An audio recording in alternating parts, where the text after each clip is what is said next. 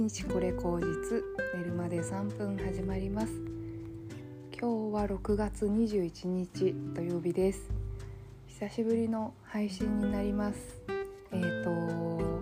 ちょっとね私自身がすごくこううん落ち込んでいた時期でした。あのー、本当にあのすごくこう大好きな人とあのー、関係性をねこう解消するっていうことがあって、あのー、すごくこううん内省をしてとにかくうんちょっとなんかこうやる仕事とかやることをやったら、まあ、すごいいろんな現実とかがちょっとこうあんまり直視できなくってととにかく寝てましたね。寝てたり、うん、あと SNS とかもあの本当にそんなに見ないようになるべくして、うん、自分の中に入って本を読んだりうんあとは本当にこう好きな人のブログを読んだりなんかそういううん自分が大事にしている人からの言葉をこう読み返して内省するというような時間でした。うん、特にね瀬戸内寂聴さんのねあのー人生相談って NHK でやってた2003年ぐらいですかねのシリーズの動画とかすごい見ていてうんあそうだなってすごく思っていてあの愛は無償ですみたいな話があるんですよね。こう与えるっていうあのことが前提ですよっていうふうに言っていて、まあ、その割愛ってこう乾いた愛っていうんですかねっていうのはこうよく不倫とかでこう割愛であるんですけども、まあ、それは本当になんかこう欲望の愛っていうんですかねなんか、まあ、欲しい欲しい欲しいばかりで自分が欲しいだからこうこんなに与えたのに帰ってこないっていう風になるみたいな話があって、まあ、それは本当に男女の関係だけじゃなくって親子の愛とかにも言えるって言っていて。まあ、例えばお母さんがこんなに大事に育ててあげたんだからあの老後は私の面倒を見てくれて当たり前だとかそういうふうにね言うこともすごくこう割愛というか、うん、だよねって話があってそうこうね愛ってこう与えるものだよねって話はすごく私の中にあの響きましたね。あのもしかしたら私はすごくこう割愛の渦の中に自分が身を潜めてしまっていつの間にかこう盲目的にねあの相手にこう求めてしまっていることがあったのかなとは思うんですよ。あのもちろん私口にしたりはしないんですけどこうしてほしい愛してほしいとかねあのそういうふうにはしないけど、まあ、いつの間にか何かこう求める心っていうふうにあったのかなって思って、まあ、それに気づいた時にあそれはもう私がその割愛を誰かに向けられたら自分はとてもじゃないけど無理だなっていうふうに思ったんですよ。うん、ああしてほしいこうしてほしいだなんて多分離婚した原因もそれだったしそれ考えると、まあ、割愛のね怖さっていうかうん恐ろしさみたいなとかあとその後の虚しさみたいなのもすごくよくわかるからあの自分がこう割愛をに身を任せてなんか自分の身が分からなくなるという状態はなくしたいなっていうふうに思ったんですね。だからもううん与え続けたいなっていうふうに思ってあの関係性をまあその彼がね、私のことをすごいこうベストフレンドだって言ってくれてあの本当にこんなに心の底から自分の内側を話せる人もなかなかいないよって言ってくれたので、まあ、それはあの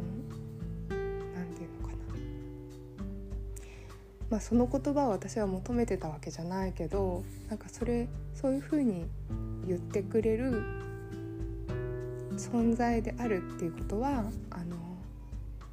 まあ、それも一つ彼からの愛の形だなって、まあ、勝手にね思ったんですよ。うん、だから私もこうもし彼に何か与えられるとしたらまあその彼が望んでいる形の私でいられたらいいなって思ったんですね。まあ、だからその友達としてあの悩んだ時に何か相談できる相手でありたいし、うん、かといってなんか普段何か自分からこう、うん、ああしてほしいこうしてほしいっていうことを求めるっていうのもやっぱり本当に違うし、うん、っぱりすごくこう応援したいっていう気持ちがずっとあるんですよ。彼の夢をね。あの本当に大きな夢を持っているから。あの夢を持っているし多分彼だったら実現できそうだなっていつも思っているから。うん。本当にこう出会った頃から頑張れ頑張れってずっと思ってるしうん何かこうできることがあればやりたいなって思ってるけど、まあ、そこにねなんか自分のこう欲望というか割愛みたいなのが入ってきてたまには私の方をこう見てよみたいな度合いがねこう強くなってきてしまって、まあ、相手がそれが、ま、しんどくなっていたんだろうなっていうふうに思うんですね。うんで多分そこで自分が、まあ、でも私は他の人よりもそんなに求めていないはずだ態度には表してないはずだみたいなことを思ってたけどそれってなんか言葉とか形にしなくても空気で出てしまうんですよね。多分こう彼が感じる何かっていうのが絶対あったはずで、まあ、そこからこうふっと抜けた時にあの彼がねいろんな気遣いを多分してくれてあの本当にこう関係を解消しようってした後もずっとなんかこうメッセージをやり取りをして笑わせてくれたりとかあのしているのでうん。いや本当にそれは私にとってはありがたいしあの優しさだなって思ったんで、うん、そういう態度にこう自分もね乗っかることなくあの新しい自分をあの探求できたらいいなっていうふうに思ったんですね。でやっぱりその何かこう相手に求めてしまうことってどうしてなんだろうって思ったらまあ多分自分が自分を満たせてないっていうのがすごくあるんだろうなって思ったんですよ。こう自分のことを理解してあげられてないとか自分のことを認めてあげられてないからそれをまあ彼に勝手に求めてしまって私のことを認めてほしいとか、あのー、そういうふうな態度に出てしまったんだろうなって思ってあの今うん直近で目指す私っていうのはあ自分と本当の親友になるっていうことですね。あの例えば何て言うんですかね私そんな友達いないんであれなんですけどあの理想の中の親友は何かこう自分が変おかしいなって思ったらこうストッパーをかけてあげられるし自分その相手を癒してあげようとも思えるっていうことだと思うんですよ。でもそれ自分が自分の親友でなかったらあのただ怒っているとかただ不機嫌だとかあのそういう状態をもう一人の自分がなんか嫌だなとかなんか逃げたいなみたいな感じで放置してもっとダメになるみたいなことがあると思うんですけどでもうんそれをやってたらどんどん多分こうあの恋人以外にも友達とか家族とかにもそういう態度って出てくると思うんですよね。なんか私を認めてほしいとかうんなんだろうなそういう態度が多分こうにじみ出てくると思う。でそんなんだったら もうなんか周りもねあのしんどいですよね。で思った時にあそうだなんか私は私をこうもっと知って満たしてあげられることさえできればもっともっとこう生きやすくなるし周りの人をただ純粋に与える愛をあのうんあ周りの人に純粋に何かをこう求めるのではなくてただ愛するっていうことができるかなっていうふうに思ったんですよね。うん、なので今本当にあのそうですね自分の中で思っているのは自分のことを知るっていうことと自分とそのどんな嫌な自分が出てきてもこう自分をそのまままるっと受け入れる、うん、受け入れるっていうのも結構難しいけどね。私の中で思っているのはあのすっごいダメな自分もあのあちょっとなんかこれやったぞって言って誇らしい自分も「あ可愛いね」ってあの言ってあげられる。まあその時だけなんかこうナルシズムでいいんですよ。あのよしよしってなんかしてあげられる自分になるとあのすごくもっともっと楽になるかなって思ったんですね。で今ちょっと勉強をしようと思っていて一つは NLP の本を読んでいてあと心理学もそうですけどもともとね心理学は興味があって本ゴールデンウィークから読んでましたけどうんなんか直接的にこう態度とかその内側とか自分の何て言うのかな神経回路のこうなんを流れてこう思い込みが生じる状態とかそういうことをこう客観的に勉強したらどうなるんだろうなっていうふうに思っていてまずその勉強をちょっと本でしてみようかなと思っていきなりね講座とかやっちゃうとお金がすっ飛んでいくしすごい高いんですよね。しあとなんかやればやるほど状態になっちゃうと思うんでまず本当にそういう本読んで自分見つめてであとはそうですねあの生活習慣も結構大事だなと思ってるので朝活動するためになんか朝活の会みたいなのをちょっと申し込んで、まあ、その朝活を1ヶ月続けられたら、うん、なんか自分が変わるかなっていうふうに思ってるんで、まあ、それをやろうと思ってます。そうですねなんかこういう時って本当に何だろう一気に自分を変えたくなっちゃったりとかとは全然自分変えられなくなっちゃったりとかあると思うんですけどどっちの状態もあまり良くないと思うんですよね。あの本当に自堕落でずっとあの何もしないまま時が過ぎて何してるんだろうっていう自分にこうぐるぐるぐるぐるされるのも健康的じゃないしあとあの本当に新しいことバンバン始めてあの考える隙間がないぐらいハイテンションになってると多分そこが終わった時に一気にガクンって落ちると思うんでなんかそういうのも良くないなって思うんで、まあ、徐々に自分とゆっくり向き合っていくっていうことをあのやれたらいいかなっていうふうに思ってます。うん、いや本当なんか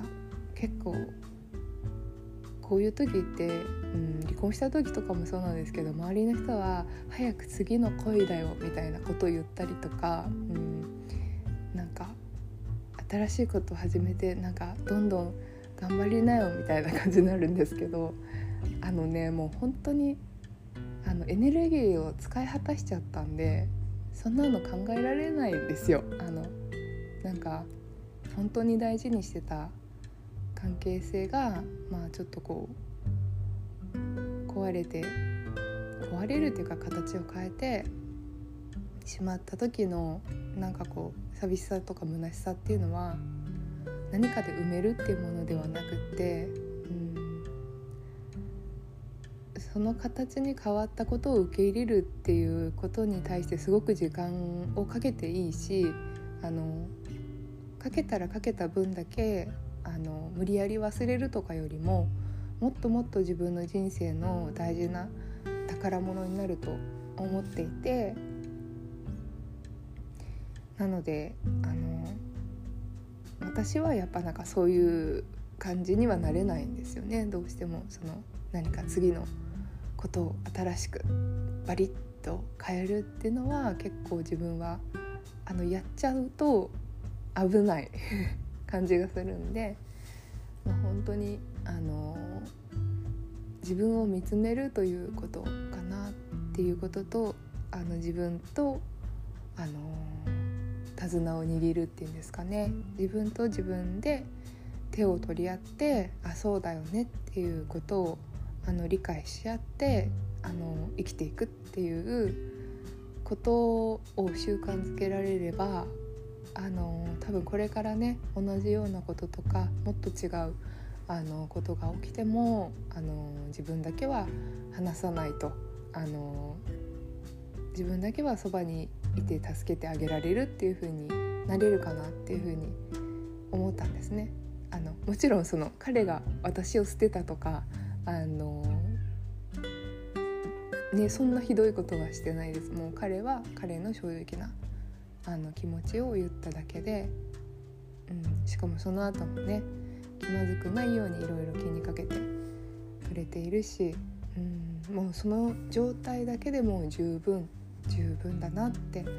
思うけれど、うん、そこに甘んじてちゃ何もあの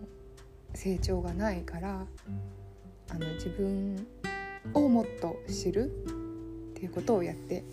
いきたいなというふうに思っております。はいというわけでですねちょっと長くなっちゃったか